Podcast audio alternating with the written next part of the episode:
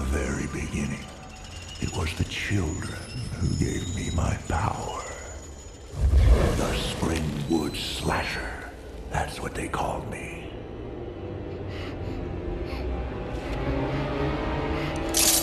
I don't want to scare anyone, but I'm going to give it to you straight about Jason. His body was never recovered from the lake after he drowned. And if you listen to the old-timers in town, they'll tell you he's still out there. Some folks claim they've even seen him. Right in this area. The girl who survived that night at Camp Blood, that Friday the thirteenth, she claimed she saw him. She disappeared two months later. Legend has it that Jason saw his mother beheaded that night, and he took his revenge. A revenge that he'll continue to seek if anyone ever enters his wilderness again. Jason's out there. You can't be alive!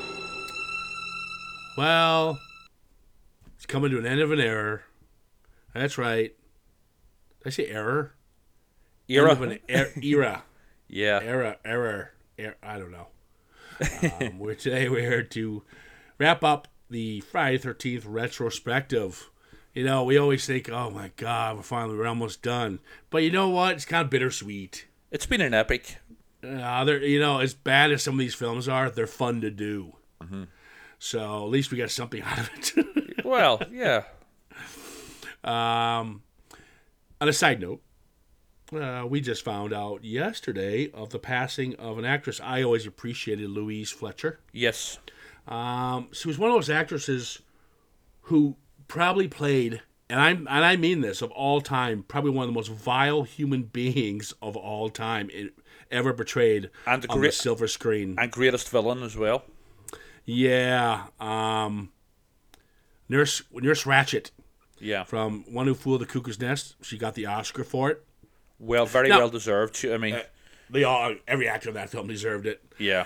But, you know, I think it was bittersweet for her because, I mean, even though she she worked continuously the rest of her career, I don't think she never really got that key role for her, like a Meryl Streep would consistently work, and or, you know, somebody who's, she was never a headliner. She was always a character actress, um, and I don't think she ever got her, her real due just because people only pictured her as, she did it so well, as Nurse Ratched.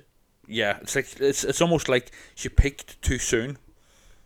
Yeah, that's a good shout. That's a good shout. Yeah. Um, I think her and, and no disrespect to these actresses, I like anyone I'm talking about here. I'm not. I think Ellen Burstyn is the same way. She always you know, she, she always reminds me of Ellen Burstyn actually. Um, so she did. Now maybe yeah. that could be the Exorcist connection. You know, because obviously Louise Fletcher played sort of Ellen Burstyn's stand-in, for want of a better phrase, in Exorcist two. Um, I, I think also that Louise Fletcher is one uh, is po- quite possibly the only person who can hold their head high after the absolute travesty that, you know, is and was Exorcist two. yeah, and, I inc- and I include Richard Burton and Linda Blair in that, sadly. Next to uh, next to Bette Davis's portrayal in Whatever Happened to Baby Jane, that's my favorite role, my favorite movie villain by a woman. I just love that character. Mm-hmm. It's so cruel and so just a wonderful performance by Bette Davis. But the great I, thing I, about Ratched is, oh, is it... I think. Let me finish there, dude. Go ahead. Um, go ahead. I'll let I'll edit that out. Yeah, let me. Um, I feel that Nurse Ratched is up there. Um, so, you know, that's pretty good company for Louise Fletcher to keep with Bette Davis, mm-hmm. who's probably considered one of the best actresses of all time. Yeah. If not the best actress of all time. Well, the great thing about Nurse Ratched is that the, the, there's a subtlety to her performance. It's it's so, you know, she's so believable as a as a real person, you know, and, you know, gr- gradually her nastiness comes out, you know. Well, the great thing about her performance, there isn't much, and what I mean by that, she's she plays it so deadpan. It's subtle. She's, so, yeah, she's emotionless. Yeah, and she's uh, like a robot, and yeah. it's so evil. Yeah, she, you see, uh, Ray Fiennes the same thing. In I can't remember the character, but he played the, the Nazi in Schindler's List. Herman Goeth or yeah, Goth. His yeah. character I'm, uh, is so vile. Yes, and again, but very emotionless too. Yeah, and so believable at the same time. And, you know, the, yeah. the, these people are essentially um, sociopaths, you know, um, that they're playing. And, you know, th- th- they do such stellar jobs, you know, portraying them. And, be- and probably besides smaller roles, it was One Who Flew Over the Cuckoo's Nest and Schindler's List that boosted these stars. Yeah. That they became a household name mm-hmm. uh, because of playing these vile characters. Yes. Which is uh, kind of interesting. But we are moving on here. But uh, rest in peace, Louise Fletcher. And uh, uh, she did a film called Brainstorm that I really enjoyed. That was with uh, Christopher Walken and Natalie Wood. So I haven't people, seen it. People want to check it out. You, should, you, you probably enjoy it. It's called Brainstorm. Mm-hmm. It was the film where Natalie Wood died during filmmaking. Right. And they had to use a stunt double for her. Right. Um, and, but it worked. But uh, that's a that's a good film that she did right after. Pretty much, pretty close to what after When It Flew the Cuckoo's Nest. Yeah. But Christopher Walken, he's always good to watch. Oh yeah, absolutely. Well, we're here to talk about Friday the thirteenth again. Excuse me. Yes, and we're just kind of going to jump into a little bit, and then at the end of the end of the at, at the end of this podcast, we're just going to go ahead and kind of give us our we'll give us our actual in order of how you know what's what's the best, what's the worst, that kind of thing, and then uh, we'll just move on and uh, until until they make another one, which we know is going to happen. Yeah, we'll have to update our our our yeah. retrospective. Yeah, no kidding. So, oh, I don't have my notes in front of me. Damn it. I'm so unprepared, just like a lot of these filmmakers are. uh, but I will say this, and I'll put my cards on the table pretty early at this point. I will say that it's these next two are far, far, far, far, far superior than the shit we've been given uh, in recent years as we talked Friday the thirteenth. Well, I've, I, uh, I'm going to have a few sort of shocking statements for you, Karen, concerning right. these two, but we'll get to it. Um... Let's just jump into Freddy versus Jason. Now, there's a couple original ideas that passed that were that were written down or based on a comic of some sort or were were scripted at some point. Um, one idea was, and this is kind of where they went, where Jason and Freddy are in hell. Yes. And the devil asked them, whoever goes up there and brings me the most souls will be my they're his Grim Reaper. And the other one will just die. And that would have been kind of an interesting concept. They kind of went that direction a little bit with Freddy going into hell to look for Jason. Yeah. But they didn't go that way. And um, and I, I thought that would have been kind of cool. They also tinkered with, but again, they kind of pepper it in here, is where Freddy is the reason why Jason drowned as a kid. Right, that could have been interesting. That would have been interesting. He killed him. Yeah, that that that would have been very good, actually. Yeah, they tinkered a little bit in the in in the uh, Freddy versus Jason, but uh, I thought that would have been a good route to go. Mm-hmm. They they went with Ronnie Yu, um, was pretty much kind of hot with the Bride of Chucky, kind of reinventing Chucky and make it more of a tongue in cheek. Well, Chucky always was tongue in cheek. Well, well, the original wasn't that tongue in cheek. It wasn't that tongue in cheek, but like Freddy, they all went that one went that direction. Oh, big time! Even even our boy here, Jason. Yes. Uh, but he wasn't a bad choice, and we've got a much better Jason. This guy, um, next to the next one we're going to be talking about, is probably one of my favorite Jasons, um, Ken Kersinger. He mm-hmm. is a six foot seven stuntman. This is the way Jason should be played. He's tall, lanky, uh, clean mask. This Sil- is Jason. Silent and deadly. This is Jason. Now, obviously, some fans are upset that Kane Hodder didn't come back. For two reasons, I'm glad he didn't. A, I never liked him in the role. He's too chunky and too just just doesn't fit the persona of Jason. And also, sadly, he was given shit scripts.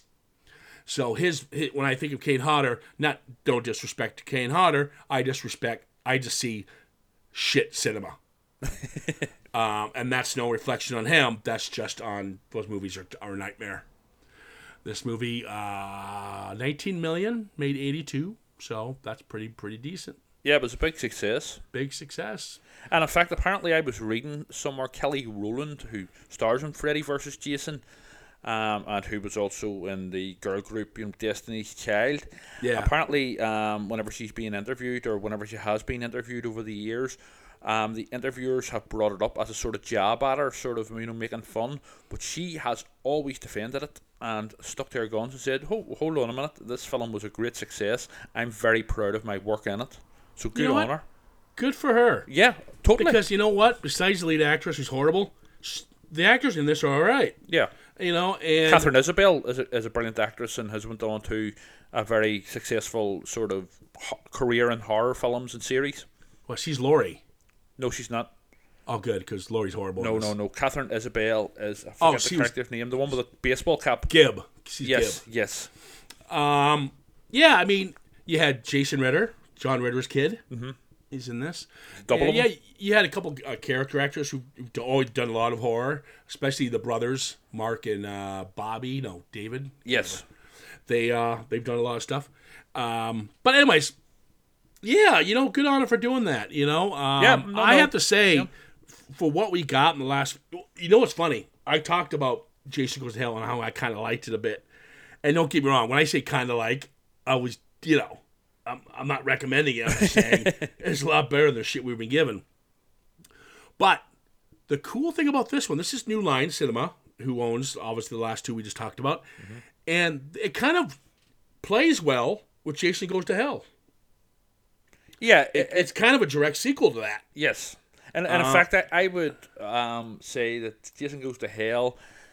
Um, Jason X and Freddy versus Jason are like a sort of mini trilogy within the entire I series. I wouldn't give you... I, w- I thought about that. I wouldn't give you Jason X. I think they actually thought, fuck it, we got to throw that away.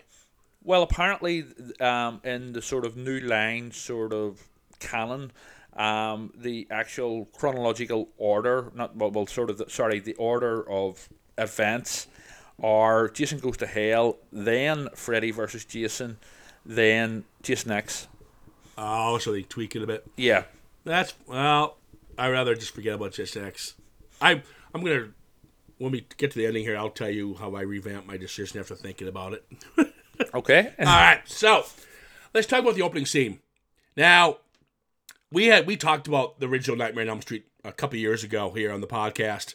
We all liked it, of course, but my argument was, how come movies like Friday can get censored and edited to shreds, but a movie about a pedophile killer of a children could turn into a puppetry character and comic books and T V shows and kids dressing up as Halloween? I never understood that. I, and they stick by their guns, because the opening sequence here, you have an introduction, kind of the newbies, can let people know what Jay, of what Freddy is. Yeah. And it shows him killing a kid. Well, it doesn't show up, but you get the idea. Kills the child girl and then licks her photograph. Yes, he's a pedophile. I mean, yeah, yeah. But that's that's a pretty yeah, dark yeah, persona for such a beloved. I mean, at least Jason and Michael kill horny, horny teens. Yes, you know. uh, I think the thing. I mean, when I was a, a kid growing up watching the Freddy films, I didn't put the connection there that Freddy was a pedophile. It wasn't until I was an adult that I put this connection. So I think a lot of people just saw Freddy as not so much a pedophile. He, it didn't really sort of... It, it was more surface... It, it was more of a surface boogeyman for people.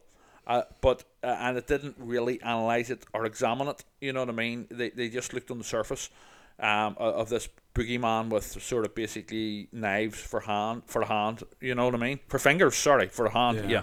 Yeah.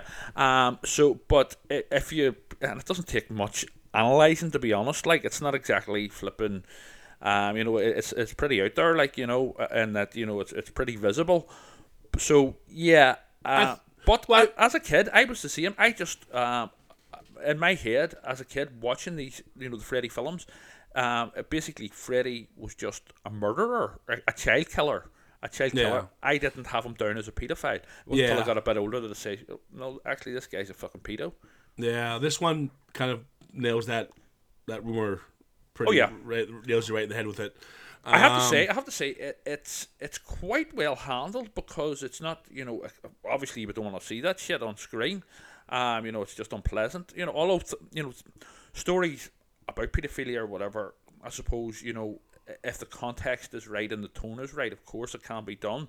But with the, it's it's hard to do something like that with Freddy, who who had become such a sort of a camp, sort of wisecracking character. So I'm glad it was just suggested and not actually, you know, explicitly shown on screen or whatever. No, they're, they're, they're, they would never do that. No, no, they're, yeah, why that be that be that's no. You know, I no, I know, but that's what I'm saying. I'm saying that they, they handled it well, but you never know. Fucking some of the, you know.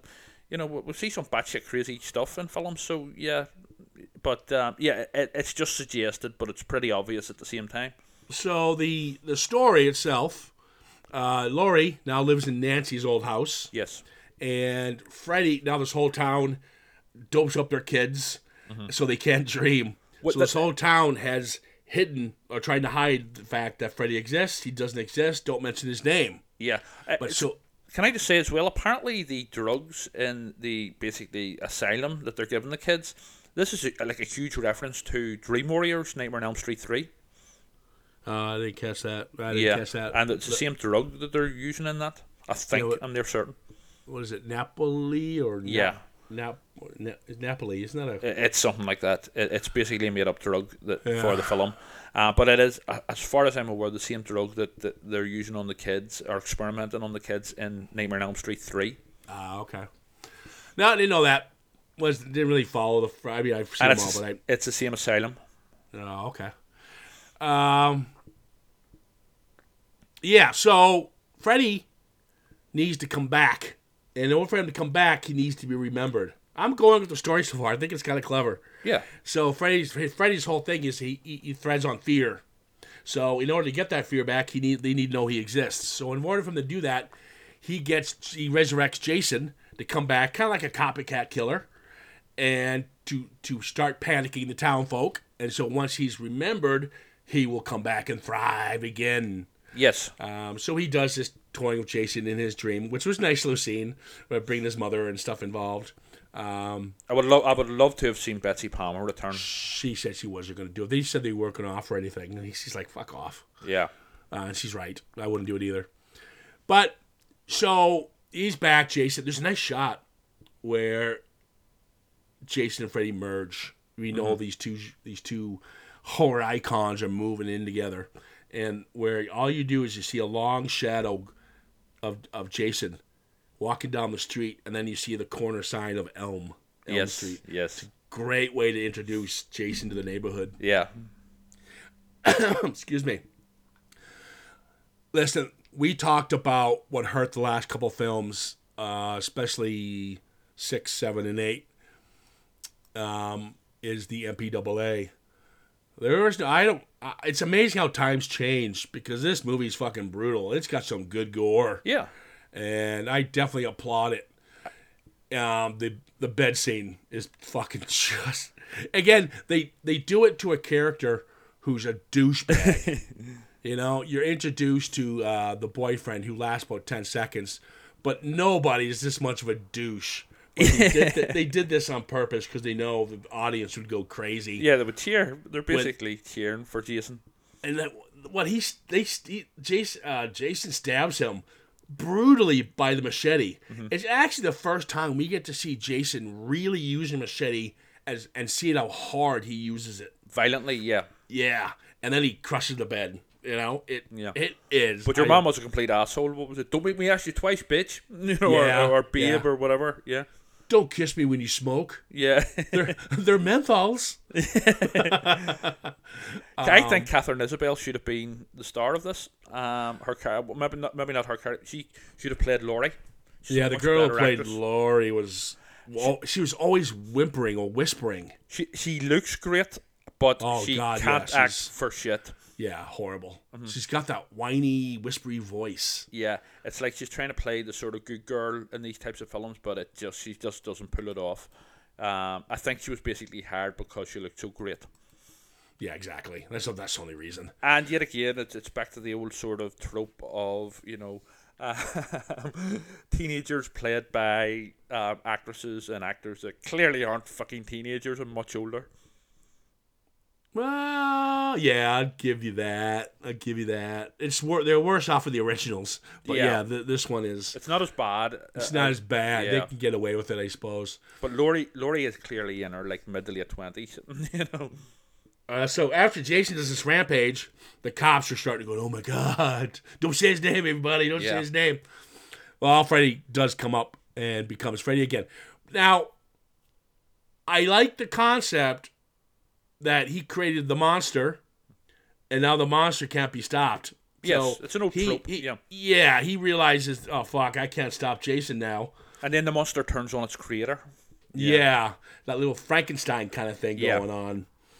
Uh, which I, I enjoyed because I think they play on the Frankenstein bit quite a bit, especially after six, Jason Lives. They play quite a bit on that uh, with the uh, Jason character. Oh, definitely. Even with, um, you know, Jason's resurrection in the graveyard in six, it's very Hammer, you know?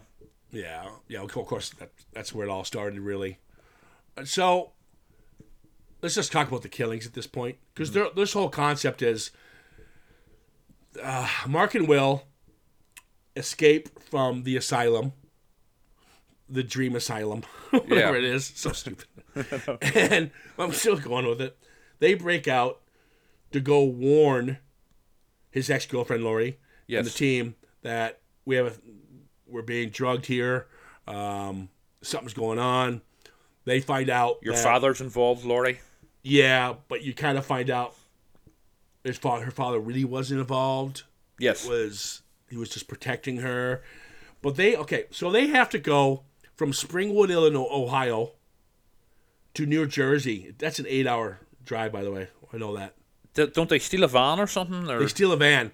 Now, the director says in the film it looks like it's two minutes. Yeah, oh yeah, yeah. But it actually, we had a montage scene where there was a day and night shot. Yeah. Which I don't know why they didn't keep it in. Because it's, it's a good drive to Jersey, especially with the Jason in the backseat. uh, that was, but the cool thing is you had it, it mixed it well because you had some you know fun cheesy deaths and some tongue in cheek ones like with the uh, the dope head, the pothead. Yes, he gets, you know, cuts cut in half. Can I say though, what does let this film down? And I know it's almost twenty years old, but I think it's I think it's a very good script.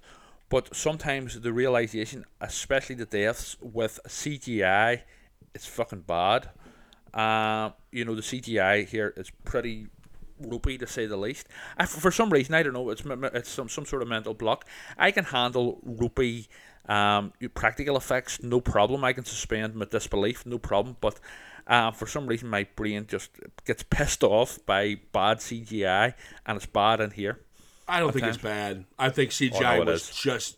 I yeah. don't. I personally don't think it is. I think this is where C G I was starting to take over a bit. Mm-hmm. Um, I would like to see more practical, but the problem with practical is because it's time wait. It's time consuming. So and that's the problem now. What they do when they make these films, then that's lazy. Well, no, it's not lazy by the filmmakers. It's not. It's not by the filmmakers' fault. When you have a studio run by two-year-olds. Who already have a fucking release date nine months down the road. You we want we want this film out in nine months. You Fair have enough, to take producers in. Yeah, yeah. You have to fuck. You're fucked. Yeah. No, no, I agree. No, no, you're right. It's the producers as opposed to the filmmakers. I you would know, say in, in most cases. And that's not even the producers. I think it's yeah. Well, it would be the producers, but more of the executive producers who yes. just sit in their fucking suits. You don't know what the fuck they're doing. Yes. So they have, yeah. For, but but I'll tell you what. I no, you're right. It's got like really chop a kid in half, and the dad the kid wakes up with his dead head in his hand. That's fun. That was kind of funny. But at the end of the day, it's got some good gore. It mix it well. They mix it well. Um, the cornfield scene is the best scene in the film by far. The the rave scene. Yeah. I love the I love the fact when. Almost a date rape was about to happen. Not, I love the fact. That's, that's, yes, that yes. No, no, I know, I know what you mean. The guy who, whenever when Katherine Gib, Isabelle is when, on the ground. Gib, when Gib is drunk, she's passed out. She's obviously dreaming. We know this now. Yes. And she's about to be date raped by some asshole. And Freddy's about to kill her in her passed out mode. Yeah. Um, and But Jason intervenes and kills him. And, and, and Freddy's Fred, furious. Yeah, Freddy realizes, oh, fuck, I created a monster. Yeah. She was mine. That whole cornfield scene where he takes out the two potheads by twisting his head around and throwing the fire machete through the guy's body and just walking through the cornfield on fire. It's yeah. beautifully shot. Yes. And just slicing everybody in, in, in the party. He probably had more deaths in that scene than all the Friday the thirteenth combined. A- apart from the final battle between Freddy and Jason, it's the best scene in the film for me. Yeah, the final battle is up there. Final battle would be the second best scene. Mm-hmm. Now, when they, this is the first... Um, Now, the first time they fight each other, it's actually quite good. Mm-hmm. This film, when it's tagged Freddy versus Jason, you get that. Oh, yeah. Which is nice. You get the first part with the cornfield, where he's more of a spirit at this point, Freddy. Then you get when Freddy comes out and he, he can play and start killing again. He takes Jason into his territory in the dream world. Yes. And I thought that was a great scene because what I enjoyed about it, I liked how it played the fear that he has the fear of water. Yes. And how Jason has a fear of drowning. Yes, and Freddy has a fear of um, basically fire.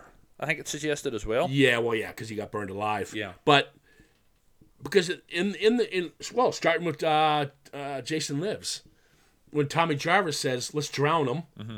because that's his got to be his weakness. Mm-hmm. So they kind of they, they keep the continuity a little bit there. Oh yeah.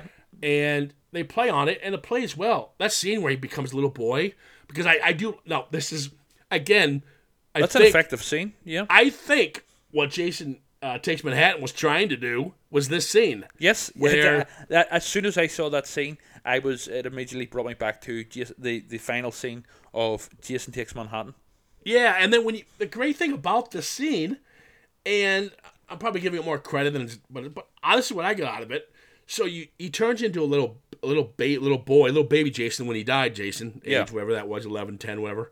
And he's he's he's in the fetal position and cuz he's scared and fucking Freddy takes his nail and he just pop nail yeah his, his blade and pops yeah. it into through his skull. Yes. It's pretty to to get his is like um memories type thing. His memory. And then you see him being bullied as a kid, being yeah. thrown into Crystal Lake. Um, Jason then uh, Freddy then kind of drowning him. Kind of talked about that at the beginning of the podcast. Yes, and they play on it. I'll tell you what, you kind of feel sorry for Jason. Oh yeah, it it, it and, and Laurie feel it's it's very it's actually I think this is a very well written script, um, because Laurie fe- obviously feels sorry for him as well, and she's like trying to like put him at peace, if you yeah. know what I mean. Even yeah. though he's a monster, um, you know, or he's become a monster, but Laurie realizes this, and Laurie is trying to. Like, you know, she, she certainly, she, she's no time for Freddy type thing. You know, um, Freddy's just a fucking, a, a brutal monster to her. But you can see that she is sort of, she feels sorry for Jason. Yeah, I mean, you can see that when she tries to help him at the end. Mm-hmm. So, I like the fact they play on uh, what Nancy did in the original. We got to bring Freddy out. Yes, Laurie then that, rips him out. Yeah, so now we have Freddy, um... and Jason had their little battle in Freddyland. Now let's have them in, in reality. In the let's real have world. Jason fight him on his turf. Let's get him out and let him fight in Crystal Lake. Now, is Crystal Lake becoming a condo? Yeah, I'm just about to say that there. Just by pure chance, there happens to be um, a load of construction going on with with loads of potential weapons for both Freddy and Jason. How convenient, but whatever. It's Freddy versus Jason. It's not going to be, you know, it's not going to, you don't, you're not supposed to overanalyze it, you know, even though I was talking about analyzing, you know, Freddy's character earlier.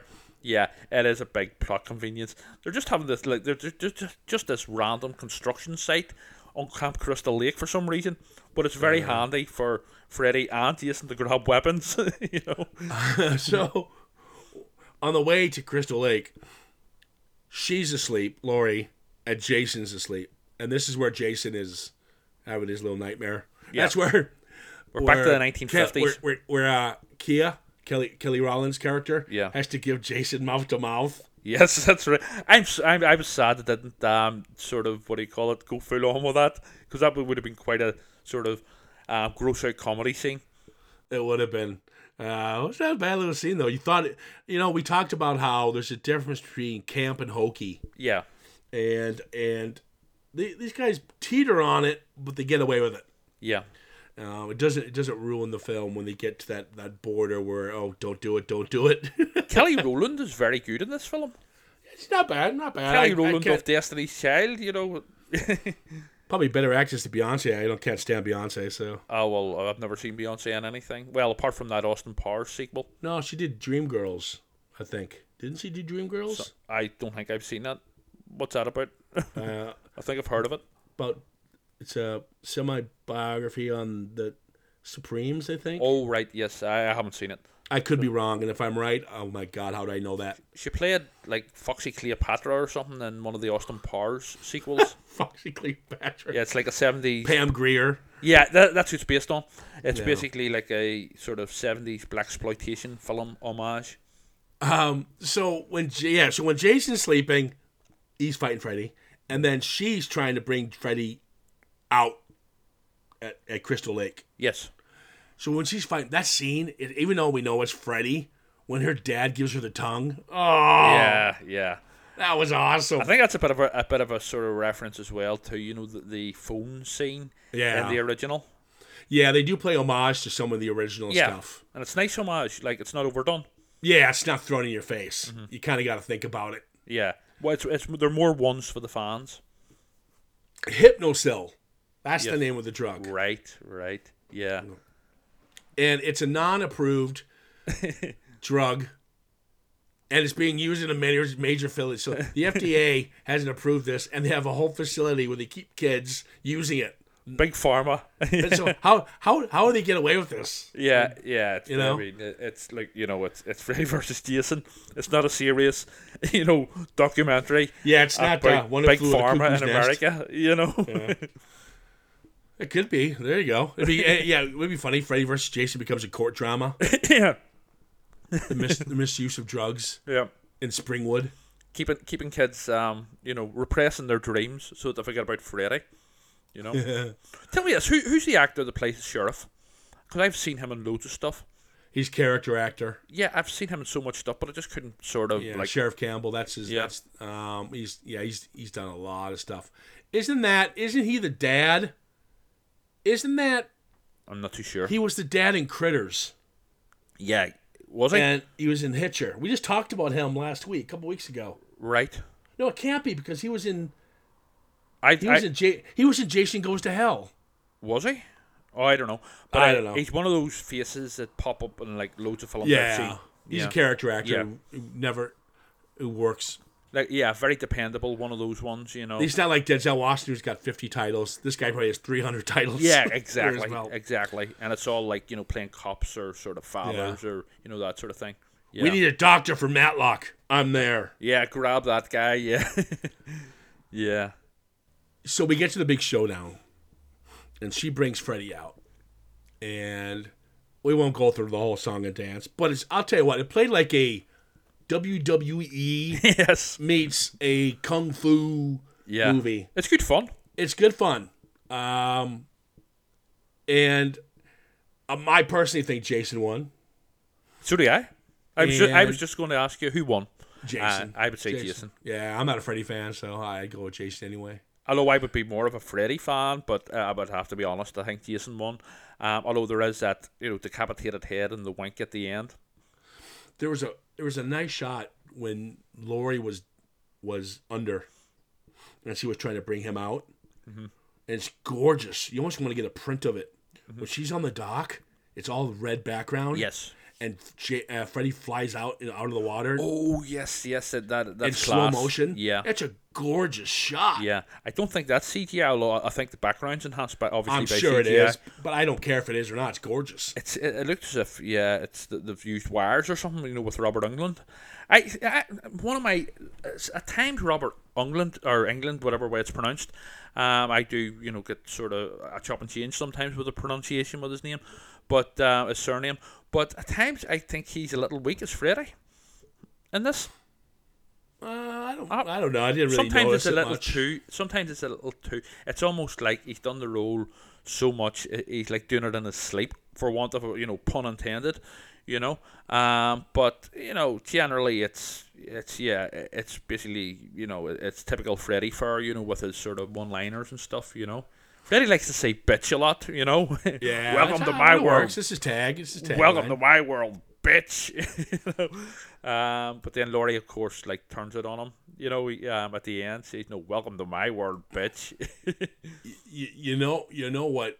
Uh, the one thing about this film, I'm gonna uh, even of all the Friday the thirteenth, the pacing on this thing is brilliant. Yeah. I mean, it doesn't stop. Yeah. And the and.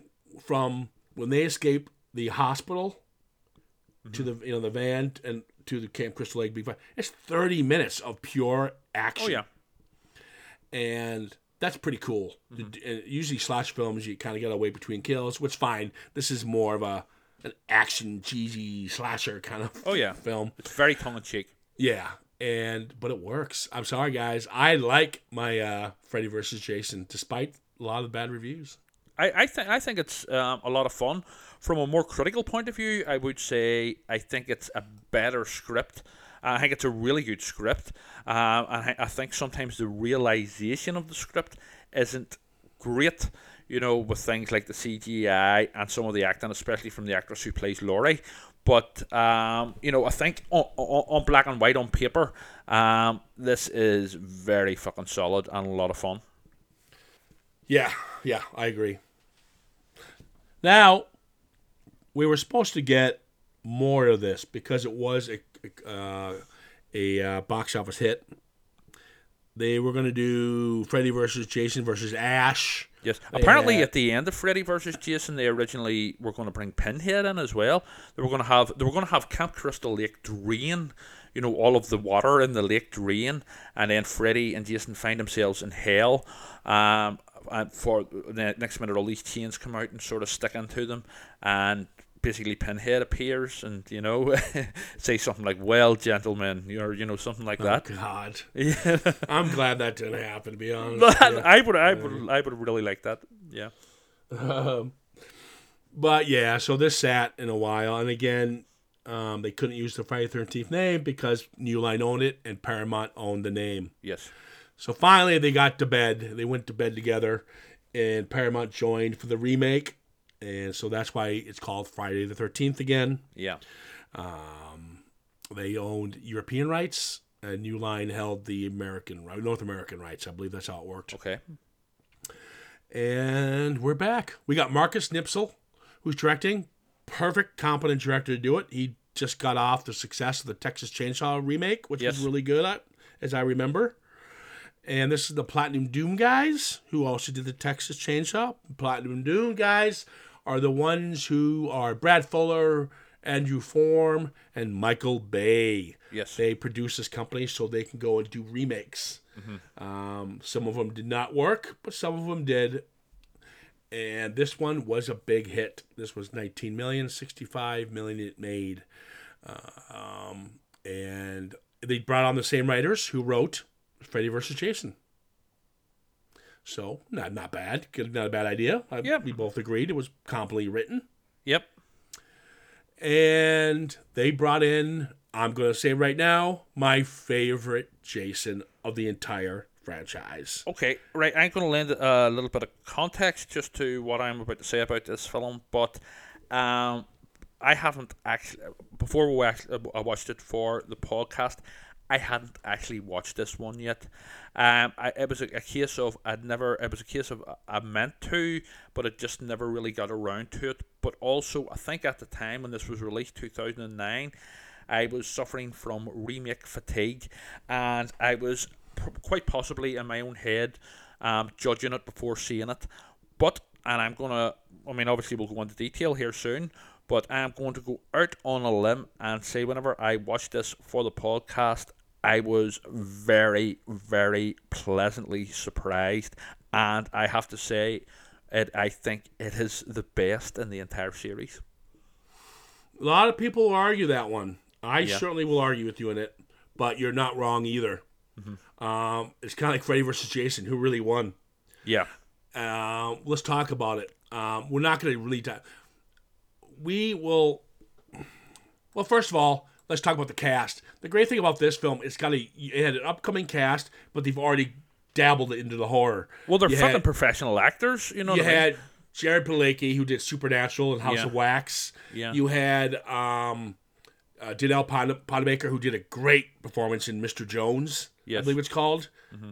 Is, is that right, Mister Jones? I'm not too sure. I don't oh, know. Oh, uh, Mister Brooks. It's with Kevin Costner plays a serial killer, and that's her. Yes, her, yes, her I know it. Yes, Mister Mister Brooks. Yes. So good. That was her first role. Um, you've got Derek Mears, who is an unbelievable presence. Mm-hmm. So this hulking giant. And again, not big overweight or muscular. He's tall, lanky, and just a beast. Very intimidating. Very intimidating.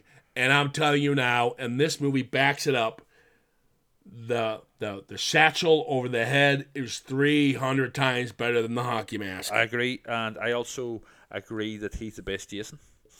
Yep, yep. But, um, it, Damn it, right. Damn yeah, right. No. Um, I would I would like to say as well that, that one of the big plus points of this film, in the previous Friday the thirteenth films, I mean, the, base, the, the, the makers of them basically admitted it. They weren't looking actors. They were just looking sort of young adults who looked great on camera. Uh, in this one, they uh, they have a cast that can act. It's professional actors, and that is a big plus point in selling the story and the believability of what is happening to um, the viewer. Now, what works and doesn't work for the film. It takes twenty-five minutes to get us to the Friday the thirteenth title. And this whole opening sequence... The cold opening. The whole opening, from the mother's intro to the Jason intro, is so fucking good. It is. Yep. It is intense and brutal and yep. gory. And I have and to say as well... practical effects, people. Yep. Yep. Especially the, the um, scene where... Jason is stabbing up through the, the floorboards.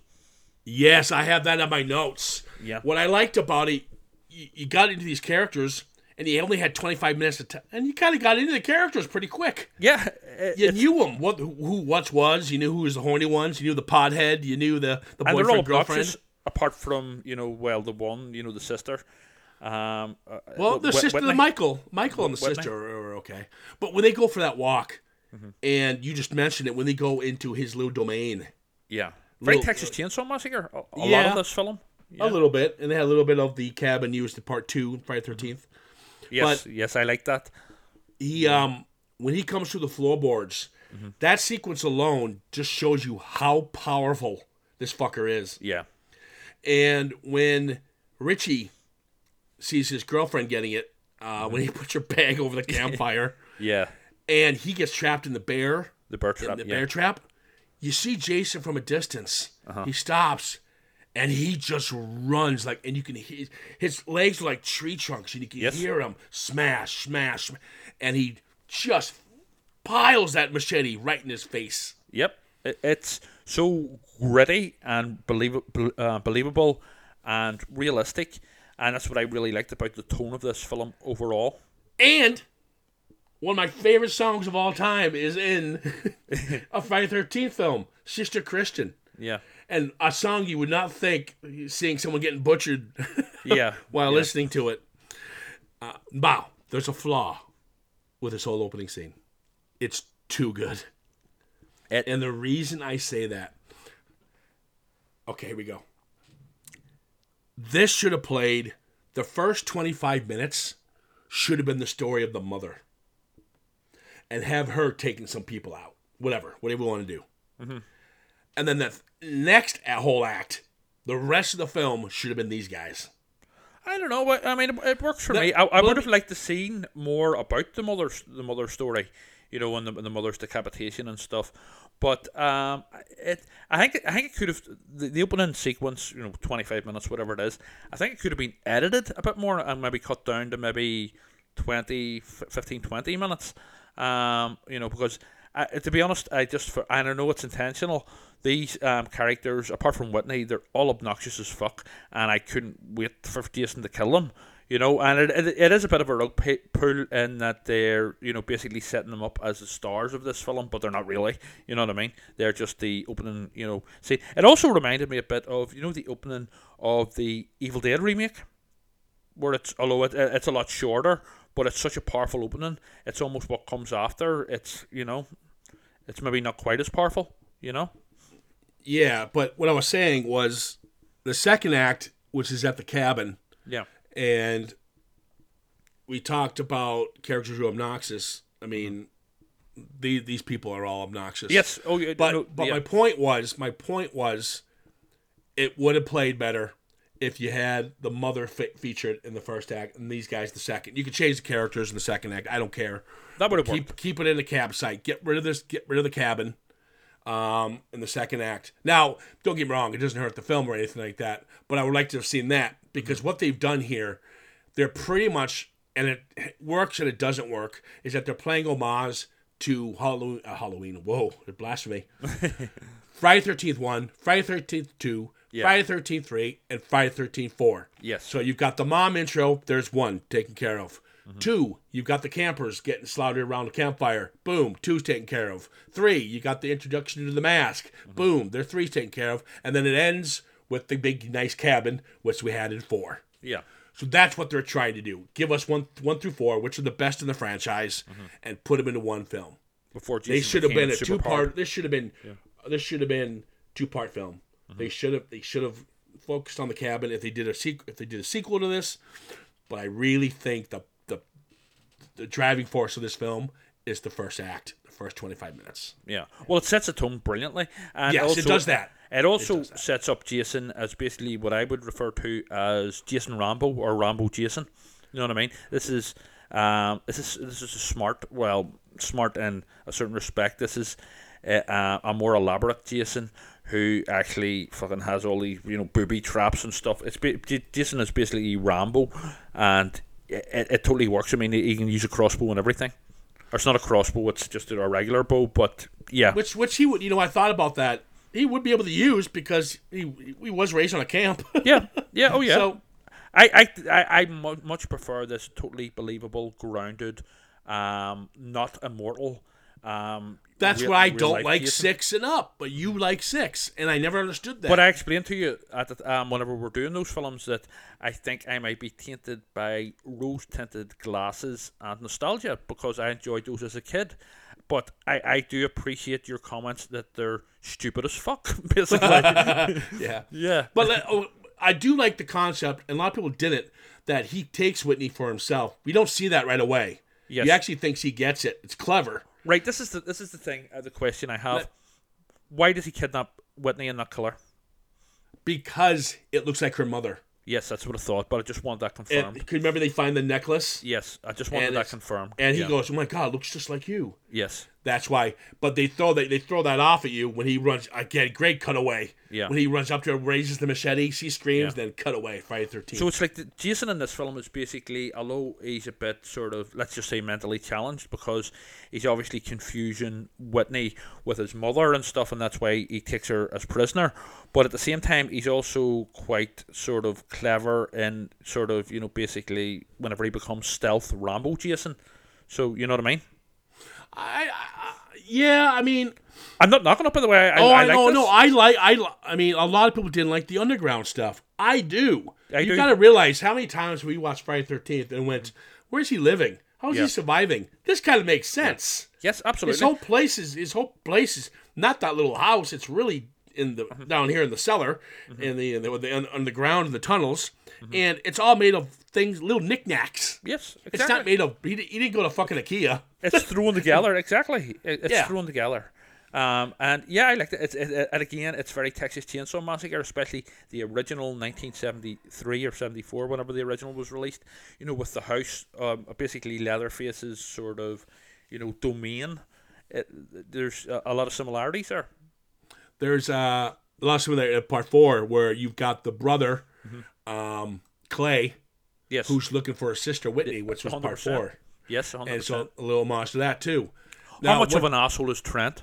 Okay, you know that, what? I, I was about to talk. What the? This is too much. This is kind of hurts the film. No, two, no, you know, I, I believe three, it. I'm going to tell you there's three things. He's good at it. Don't get me wrong. The acting's but also, fine. He, I've met fucking. Now I know it's a bit to go a bit overboard with it, but I have met obnoxious, entitled, spoilt rich kids like that.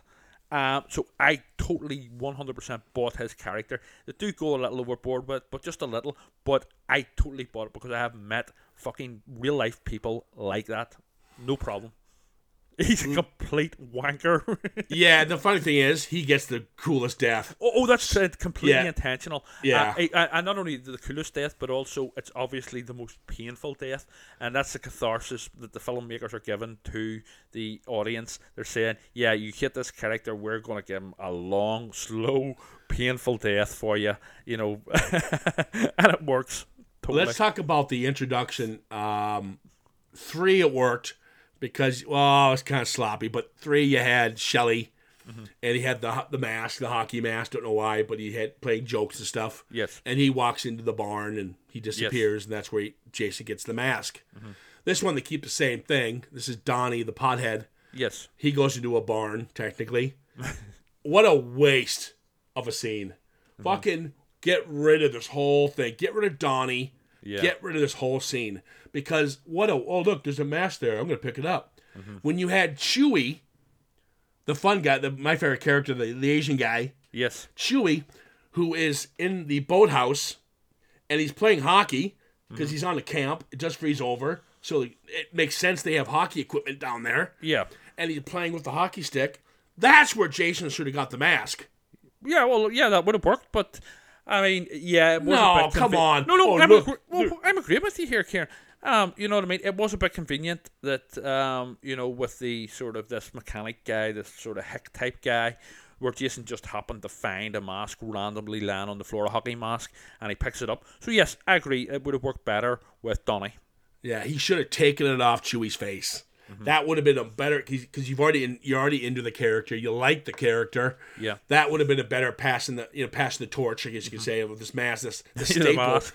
this, this this staple of of of. of but the burn ups that the, everyone knows. Yeah, I actually would have got rid of it. The burn up sack. I would have done the burlap sack. Yeah, but. yeah, it, it's much more effective, and again, it would have worked a lot better with the grittier tone, the more realistic tone of this film. And here's another big selling point for the film. Uh, Jenna. That's kind of the love interest with Clay. Yes.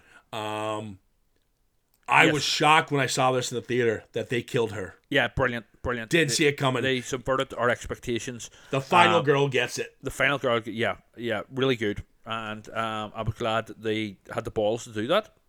Yeah, because you know? she, she gets stabbed in the back. Ugh. Yeah, she yeah. gets it. And yeah. she does it, saving her life, Whitney.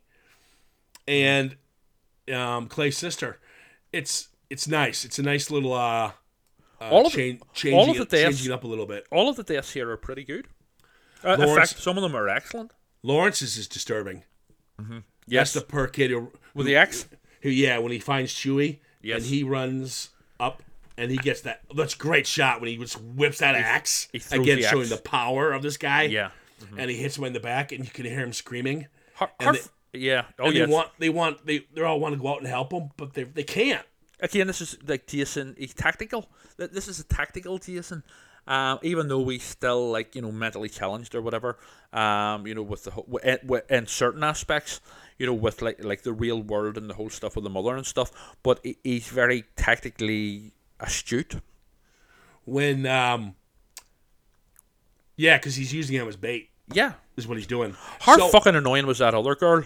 The one, she's like a bit of a slut. Um, is that this one, the sex scene, which is way too long? Yes, yes. How fucking annoying was she? They should have cut that scene by yeah. ten minutes. It was, it was gratuitous. Oh, your, your tits, your nipples are in perfect place. Blah, it, blah. It is cringe, and it, they're stupendous. How about my my favorite? I remember seeing this in the theater, and yeah. Chelsea and Nolan, they were the fun ones who took the boat out. Yeah. Yes, yeah. And the arrow, when it hits his face, scared the fuck out of me. I didn't see that yeah. coming. Yeah.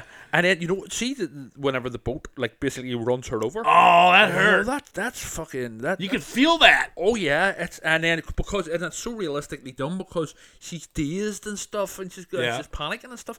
That's a tough scene to watch. And I'm, desensi- and I'm desensitized as fuck, you know? So, yeah, that that was... I, I Oh, I felt her pain. You know what I mean? Oh, and she has a cool death as well. You know what? All of the deaths here work. Yeah, and the great thing is there's no cutaways. No, no. There's, there's no... You're yeah. going to see... We're going to show you what we're going to do here. Mm-hmm. Um, I would love to have seen um, Friday the thirteenth A New Beginning. We talked about how that director got screwed. Yes. I would love... To, or Friday the thirteenth Part two got screwed. Mm-hmm. I would love to see with the M P A A ratings...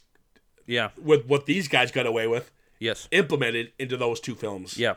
Yeah, yeah. Um, we would have got a lot more, you know, rah rah rah moments with the yeah. old machete. Oh yeah, yeah. Uh, uh, the cop stuff was fun with the eyeball. Yes, yeah, uh, yeah. It, I mean, it was it it was it was nice. It, it it it peppered in, like I mentioned, one, two, three, and four, without being insulting, and, and uh, but but still holding its own as its own sort of entity and film. Yes, you know. I mean, it's beautifully shot. It's got the score was brilliant. The score yep. was really set a tone, yep. just like what uh, uh, Fredini did with his his tone with his mm-hmm. music.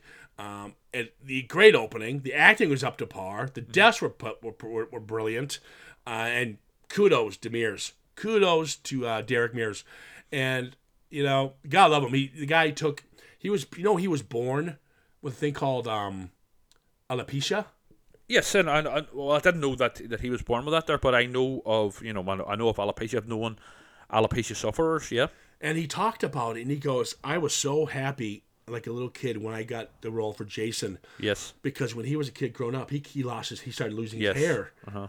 And he remembered looking and saying he kind of looked, felt like Jason because yeah. Jason had that, you know, the, yes, kind of that thing going for this him. This is almost well. like a sort of like a therapy for him, I suppose. You know, yeah. like a real life therapy. You know, you know, with this. But but, uh, uh, but yeah, by far it. for me, by far the best in the series. And I am sorry that um I didn't watch it in the cinemas at the time, and I only um, got around to watching it for this podcast. Um, as I explained, it was just like I meant to watch it, but I never got around to it. But also, it was like, oh, another remake.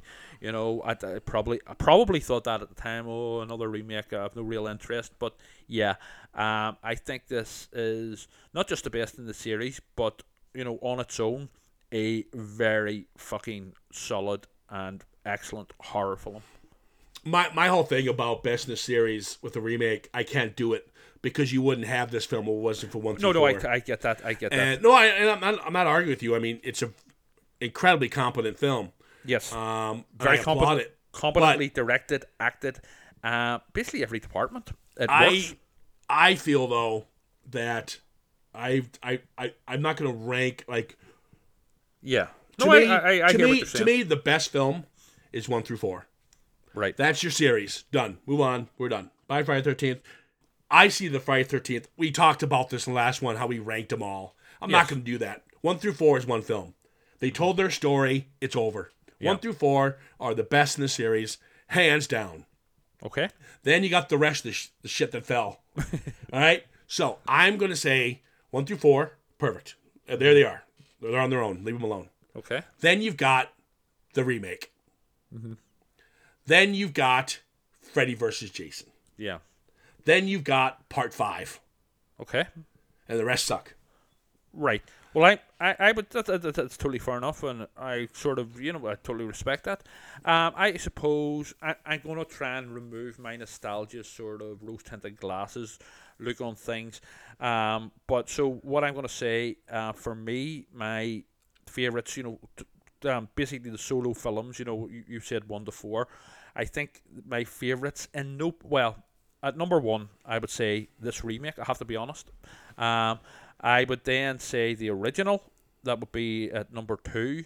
Then um, Friday the thirteenth part two, I would say, would probably be in third place. Four then would be there um, as well. And I suppose for cheesy, you know, nonsense, nostalgia, fun, I'll put six in there too. Especially to put part three in there, but well, you know, wrong. But you can't. You, I mean, it isn't, but you, it tells Freddy, the story. I'm sorry, sorry. Uh, I would just like to add Freddy versus Jason as well because it's it's hooky fun. Uh, besides you and I, if you yeah, so if you apply, if you replace your six with, with my five, we'd be almost the same. Yeah. yeah. Uh, but. At the end what, the, sorry, sorry. With an honourable mention to Jason X as well. You know, I, we, we we talked about Jason X and Jason Goes to Hell, and I, I kind of we kind of give them a, not a pass, like I mentioned at the beginning of the yeah. podcast. Um, they are shit films, but we try to find something good out of yeah, them. Yeah, there's there's a there's a fun element to them. But when you see Freddy versus Jason, the competency behind the lens, yes. and then you see the remake, which is a fucking masterpiece compared to this shit. Yes, those other films don't compare. Yeah, I mean six, seven, eight, and X and Go to Hell. They could all go to hell for all I care. um, yeah, they're not part of my collection. It's yes, one through four, the reboot, and Freddy versus Jason, mm-hmm. hands down. Okay, yeah, fair enough. Fair enough. Ah, oh, sad face. Yeah, it's it's yeah, it's over. But like Jason, will we return with another Freddy the thirteenth film? Well, you know, we'll this, have to wait on one being released. Yes, well, I'm sure it's going to be coming.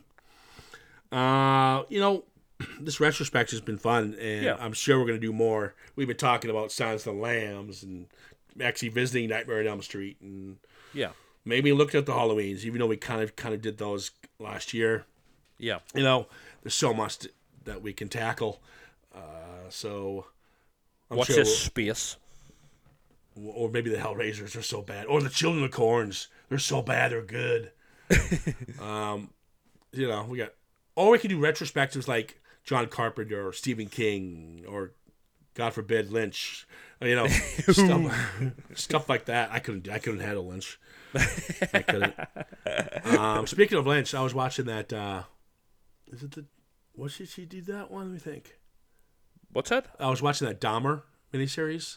Oh, yes. What's that like? Oh, Jennifer Lynch is the director. Yes, uh, it's daughter. David's uh, daughter. Yeah. It's pretty good. They're, yeah. they're, they're, it's got to the American Horror Story who do pretty good stuff. Yeah. And they don't... What I liked about it is that they tell the stories from different aspects of the people right. who knew him. I haven't but, seen it yet. But yeah. they don't show you the brutality of what he did. Right. They decided they didn't want to do that because to honor the memory of the fallen. Yes. They show yes. you the aftermath and they show you how, mm-hmm. you know, what kind of happened. But yeah. they don't show, they kind of pull away a bit. Yeah, it's not sort of gratuitous. Yeah. yeah. It's not cheap. Um, but his death, you know, they show it. mm-hmm. Oh, Dahmer's death himself? Yeah. Yeah. yeah. But, uh, yeah, you guys should check it out. Apparently yeah. the guy that killed Dahmer, you know, in real life, um, the reason he killed him, I always found this darkly humorous. The reason he killed him is because this guy was also, you know, in, inside for, you know, murder. But apparently he, in his head, he felt that Dahmer was given... ordinary decent murderers like himself a bad a bad name, so he well, fucking th- the rumor no well in the, I'll tell you what happened. What if you guys don't want to know? I mean, most people know he died, but yeah, the guy who killed him was a born again Christian, right? So he and Dahmer was getting a lot of press, magazine covers, and yes. stuff like that, and he and he was getting fan mail, yes, and he was walking around the prison acting like his shit didn't stink, yes. So this guy's a born again, and he felt. This I'll is, show this. Uh, this bastard. Is a distasteful bastard. Yeah. But he felt he was such a born again. He became. He felt he was uh, God's uh, protector. Yes. And to to rid the universe of people like this. I always found the whole concept of fucking. I mean, what the fuck sort of a person sends a fan letter to a serial killer? You know oh yeah, I mean? yeah. Well, all women, all women. Yeah. No, totally. And I mean, all killers. Bundy got married on death row. Yeah. Yeah, yep, and there's been many others um, like them, you know. Um, I can't you know. get a date. What the fuck, Karen? You're doing it wrong. Just go out and sort of go on a killing spree. And, yeah. yeah, I'm gonna get, I'm gonna get laid tonight. That's that's sort of to impress those chicks. Yeah. yeah. So what do you do for a living? I'm a serial killer. oh wow! Oh, wow! Yeah. Yeah. Mm, yeah. Mm. Yeah. yeah. We found that you know that concept of you know. These fan letters and stuff, and you know these ser- serial killers getting married and all in jail. I, I find it quite obscene, to be honest. Yeah, it's quite disturbing. Yeah. Um, but yeah, well, listen, guys, we're gonna wrap this one up. We're coming to Halloween month, so we will be Ooh. doing. We kept talking about our McGarrett special, which we'll be doing next, mm-hmm. and then we're gonna dive into new releases for the Halloween era, which of course Halloween Ends. And, of course, the Rob Zombie, oh, boy, it looks bad. The Monsters, mm-hmm. which is so bad that Universal looked at it and said, you know what? Let's just give that to Netflix. Yeah. Not I mean, a good I, sign. That's a bad sign. Uh, but we got some good ones in there that we're all looking forward to seeing, especially the new Hellraiser. Be yeah. interesting. Um, but uh, give us a shout, guys, if you want us to do something a little different, if you want us to pepper in some old school. We did that with John Carpenter, a lost film that he did that I think a lot of people forget about, In the Mouth of Madness. Yes. Very Lovecraftian kind of tale. Mm-hmm. And But if you want us to pick something a little different, let us know. Don't Just don't listen to us because you don't want to listen to that film. Just let us know if you would like to hear something different. We'll certainly take your advice on board. And you can do so at citizenframe underscore podcast and, of course, on Facebook. The new issue of uh, blah, blah, there you are, Phantasmagoria is out now. And you're available on all Amazon uh, all over the world, hard copy, and locally at Forbidden Planet. Yep. That's all I've got. Goodbye, Jason. We'll might, we might we might see you again in Jason? the near future. It's been emotional, Jason. Thanks for the memories. And there we end it. Guys, take care of yourselves. All the best, and we'll chat soon.